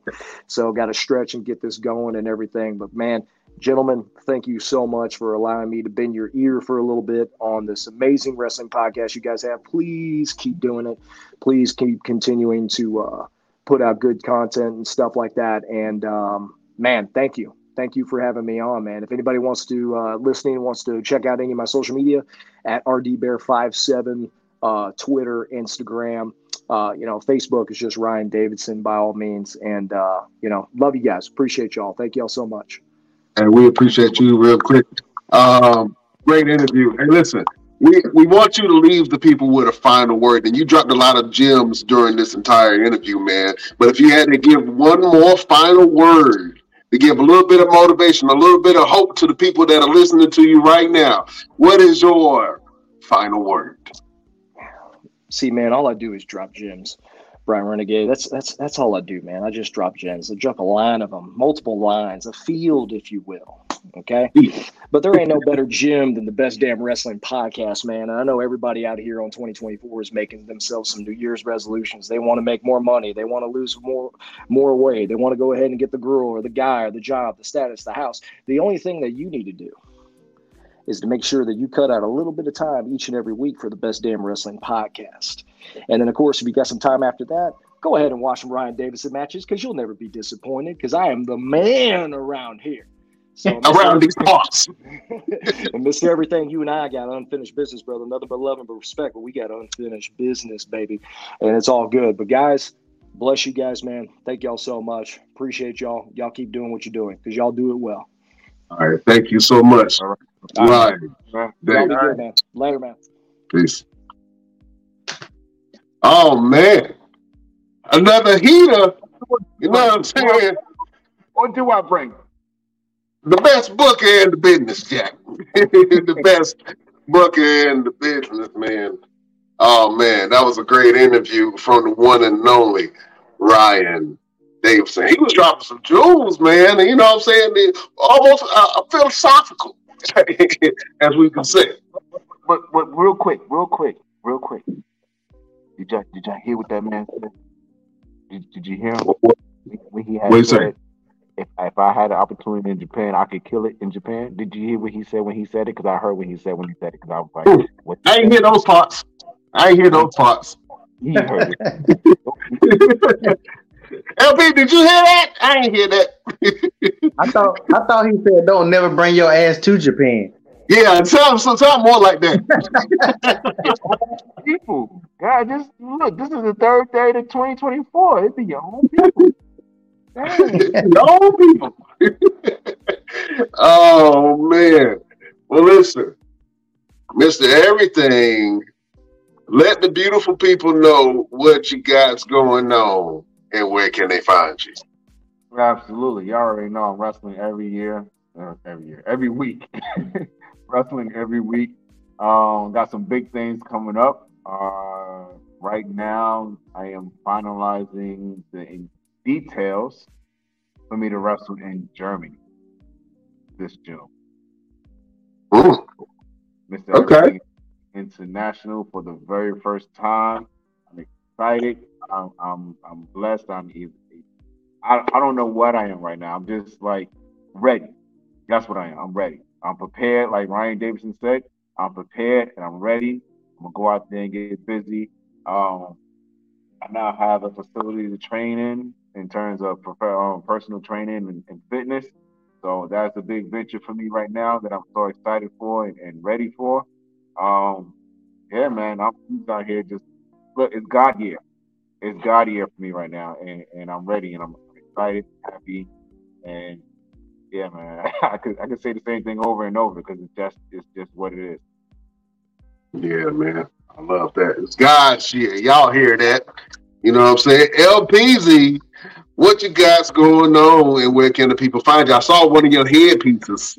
Uh, looked like you was about to make uh the Statue of Liberty. Yeah, I'm I'm trying to work on something for maternity uh maternity shoot, so I've been going back and forth trying to do that while we while we've been on. Um, but yeah, you know, same old, same old photography shows, events. Just follow me on Instagram. One click photography shoots with an S. You know, I always got this going on every week. Let's not forget, we always got this going on every every uh, every uh, Wednesday. Yeah, and you uh you got your own show too, uh LP, um talking about fashion and the fashion industry. What uh drop some jewels on that. Oh yeah, I have another podcast. We just getting started. This actually be the second episode in January. We're gonna do it like once a month. We just talk about modeling stuff, fashion, whatever, whatever, whatever pops up at the time. Um, I do it with Kelly Cunningham. It is called what is the damn podcast called? I forgot that quick. Oh yeah, it's just our opinion podcast. Uh, but we just we really about to go full full blast with that. But we just getting that started. So yeah, so I, I'll be doing two podcasts now. I don't know. That's I don't know if it's a good thing or a bad thing. I guess people want to hear me talk a little bit. There you go, man. You got a voice that people want to hear, man. Oh man, and- we got the best damn nation showing you love. Such a dope photographer. All right, boy, LPZ. Say that. Yeah, we giving flowers this year, Jack. You hear me? Oh man. Uh my name is Brian Renegade. You can find me on all platforms at Brian Renegade. Uh check out what I got going on. Um I'm so excited uh for this year and I got a big announcement to tell you guys, but just- it's gonna it's gonna have to wait. But you, but you when you when I tell you, you're gonna be like, oh my god. So so um yeah, follow me on all platforms at Brian Renegade to see what I got going on. And you can follow the show uh, and everything that we got going on on all of our social medias. Um, so you can catch us on Instagram at the Best Damn Wrestling Podcast. Uh, you can check us out on our Facebook group, the Best Damn Wrestling Podcast. You can check out our Facebook page, the BD Wrestling Podcast. You can check us out, out on X or formerly known as Twitter at Best Damn Crew. You can check us out on Twitch at the Best Damn Wrestling Podcast. And you can follow us on TikTok at Best Damn Wrestling Podcast. Um, fellas, real quick, you know we do this at the end of each show. I wanted to really cram in a lot because there was a lot of stuff that happened, man, uh, including the return of the great one, The Rock. Um, but you know how we do it. We got to give people a, a little bit of motivation, a little bit of love. I'm gonna start with your boy LPZ, the genie of the Best Damn Wrestling Podcast. Do you have a word of motivation? a word to get people through their week, a quote, uh, an excerpt from the book of L. Oh man, I, I I think I'll just say just like stay positive. Um, I, I think he hit so much stuff on the head about staying positive, and you'll get there when it's time to get there. I mean, this, I, I liked a lot of stuff that he said, and that was like a big thing that he he really was bringing up. So real, just stay positive and keep on pushing. That's that's about to keep it simple today. That's all you got to do. Just keep pushing. Just keep pushing. Stay positive. Sometimes, to be honest with you, man, that's the hardest thing to do. You know what I'm saying? Is to keep yourself motivated and and the and the crazy part is most of the time you put your your, your things that you want to accomplish on such a high pedestal. And then sometimes when you get there, it feels empty, right? But then you realize it was never the goal to be achieved. It was always the journey and enjoying the journey. You know what I'm saying? So I agree with you, LPZ. Believe in yourself. You know what I'm saying? It'll get you through. Mr. Everything sitting in your gym, you know what I'm saying? Do you have a final word or word of motivation for your beautiful subjects? Yes, I do, and I've been thinking about this for a while, and this is what I I wanted to do the last podcast, um, but it, my brain was all over the place, and it comes from the movie Finding Nemo, and it was the scene where the school of fish was telling Dory, whenever they get to the uh, what was it like the cavern or something like that, to go through it and not over it, and when they got there um, Wally was looking at it. He was like, "No, it, that looks dangerous. It looks dark and it's dangerous. We, it's better that we go over it." And she was like, "No, no, I'm telling you that I feel like we need to go through it." And mm. he convinced her to go over it. And when they did, they ran into a school of jellyfish. Um, so I want to tell people today, sometimes you just gotta go through the storm. Don't try to go over it. You, you gotta you just gotta stay the path, stay the course go through that storm because you never know what's on the other side. You know, you don't know what's on, on over top of it. You may be more in danger going over it or trying to go around it than just going straight through. So keep your eyes focused, keep your mind together, and just go through that storm. You, you'll get to the other side a lot easier. Oh man, I didn't know where you were going when you first said the Finding Nemo thing. I was just just keep swimming. I thought that you was about to say that. I swear, I swear. But that that was a great analogy, man. I, I, I, like that. You know, sometimes you see something and you be like, man, I don't want to go through that. But sometimes that is what builds your character and makes you who you are. You know what I'm saying? The adversity and the things that you go through. Sometimes you don't know how much the character building that we go through whenever we face adversity. You know what I'm saying? Uh, I I had a little altercation. Let me go go ahead. I got it. I'm gonna give you my final word, and I'm gonna kind of go into it. but uh, I had a little altercation uh, where I had to get some scraping in with somebody, and uh, you know I didn't realize that even though the words that I was saying to the person was non-threatening, my my energy and and my presence was. And uh, you know, that, that person uh was uh a little fearful and they called the police on me. Seven police popped up at my door. so I'm saying? Like, man, we starting off the year kind of rough. Uh, but I think that you have to be mindful and and I was very justified in, in all that. But I think this is my final word. You have to be mindful um, when the enemy is trying to attack you, and you have to be mindful when people try to get you out of your character. You have to be mindful of your energy when it comes to your friends and your family whenever you're dealing with something personal, because you never know how that may affect them or how you may come up. You know what I'm saying? So, um, I think that going back to what Ryan Davidson said, man, just be prepared. You know what I'm saying? Prepare yourself for the victory as well as the battle. You know what I'm saying? Prepare yourself for the journey as well as the destination. And during that time, watch your energy, watch the things that you say about yourself, watch the things that you say about other people. You know what I'm saying? Uh, don't let in the poison of doubt and fear um, try to stop the progress that you're making towards the new you and your, new destiny. You know what I'm saying? Um, and when the enemy comes knocking, don't let them take you out of your game. You know what I'm saying? Stand on all 10 toes. Stand on business. As T.I. Son said. Stand on business. And, uh, you know, just don't let nobody take you out of your character of who you really are. You know what I'm saying? Because you're gonna be tested, you're gonna be tried. You know what I'm saying? It's gonna be times where you're gonna have some some tough decisions that you gotta face. But uh stay prayed up. You know what I'm saying? Uh stay protected. Protect your your your your your safety, your sanity, uh your peace and your progress in this new year. No, that was a loaded one, but it's okay. Fellas, how'd you feel about that final word? I like the Oh, fact yeah. that these final words they all tie together. They always tie together. Yeah, they always mesh together. You know what I'm saying? We all about spreading love, peace, head grease, and positivity uh, on this show. on this show.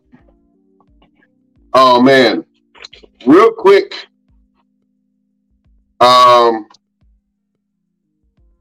LP. You got another fashion show coming up, my friend? Uh, uh, yeah, April 28th of this year. Uh, Back to the Future fashion show. Uh, that'll be my next event, and then I got one more fashion show that ain't officially been announced. So I'm doing two this year. I said I was only doing one, but like a dummy, I'm doing two this year. Might even do three. Might even do three. You know what I'm saying? We'll see. All right. Well, beautiful people. hold on, hold on. Before, before, whoa, before, before we cut off, I'd like to make this announcement. Even though we only talked about this on the chat, and I don't know when we're going to do this just yet, but we're going to have the trial of that punk ass Roman Reigns. I'm definitely. I, I, I'm assuming one of y'all going to be uh, trying to defend the brother. I don't know where Chef going to go, but I'm definitely against him. So somebody got to be the judge. So, somebody, and uh, I guess the other two got to try to defend. but we're going to have that show soon. I don't I know like when. that. But whoever y'all can, y'all can decide which one y'all want to be the judge and which one of y'all want to be the defense attorney and try to defend that piece of crap. But you better have your stuff ready because when you do that show, I'm gonna destroy that. Hey So man, I- this- oh, I'm interested in being the judge, and I'm also interested in being the defense attorney for Roman Reigns. you can't be both now. Well, you know, I, I kind of wanted to make this one-sided, but you know, it's okay. You can't be both. But I, I feel like the best damn nation gonna be the jury. We we're not gonna make all we're gonna do is put the case out there. The best damn nation is gonna vote based on how we put it out there on what side. Maybe I, maybe I can convince some people who own Roman nuts to come on over here and rock with me after I lay out all the damn evidence that that Oh. guy's a piece of trash. We're gonna we're gonna do that this week, man. Hopefully, we can do it before Friday. I, I like that. The trial of Roman Reigns. You said his ass is going on trial, LP. You're going on trial. Now, who, whoever gonna defend it, you better have your you better have your receipts. 'Cause I got my He got you. oh man, that's gonna be a fun show. Uh, doing uh, we, we we call wrestling court. Is that what we will call that? Wrestling court? Yeah. Hey, I think that's something. I think that's something we could start doing from you know within different with different topics. I like that. I like that, especially with some of these repeat offenders in these streets. oh man! Hey, listen, fellas. Uh, before I end the show, I just want to give a rundown of some of the support that we've been getting lately. Uh, we have some new uh, sponsors that just jumped on board. So let me uh, just give y'all the rundown of everybody who supports the Best Damn Wrestling Podcast. Uh, we got the uh, Fanatics WWE shop, uh, Southwest Airlines Rapid Rewards just jumped on board, Hilton Honors Rewards just jumped on board, Marriott Bonvoy just jumped on board, Brick House Nutrition welcome to uh, the Best Damn Train. Uh, we also got uh, discount contact lenses.com, eyeglasses.com, Fight Sports or Fight TV, uh, Ghirardelli Chocolates, uh, healthlabs.com, Nature Made, Orlando Vacations.com, Peet's Coffee, Russell Stover's Chocolate, STDCheck.com, uh, Tour Hub, not Pornhub, but Tour Hub, uh, Upside app, um, Phoenix Foodies, I Idlecam and Rite Aid just came on board, man. So, uh, welcome to all the sponsors of the Best Damn Wrestling Podcast. Uh, beautiful people. We got some discounts. We got all kind of stuff that you could take advantage of from our sponsors. Just follow us on all our platforms, and whenever you see it, just click on it and tell them that the boys at the Best Damn Wrestling Podcast sent you over there. They get some goodies, fellas. It was a great show. We can't hold you no longer.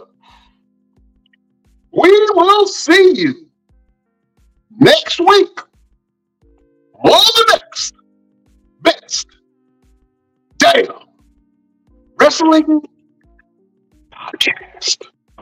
Fellas, it is always an honor and a pleasure. Beautiful people, we bid you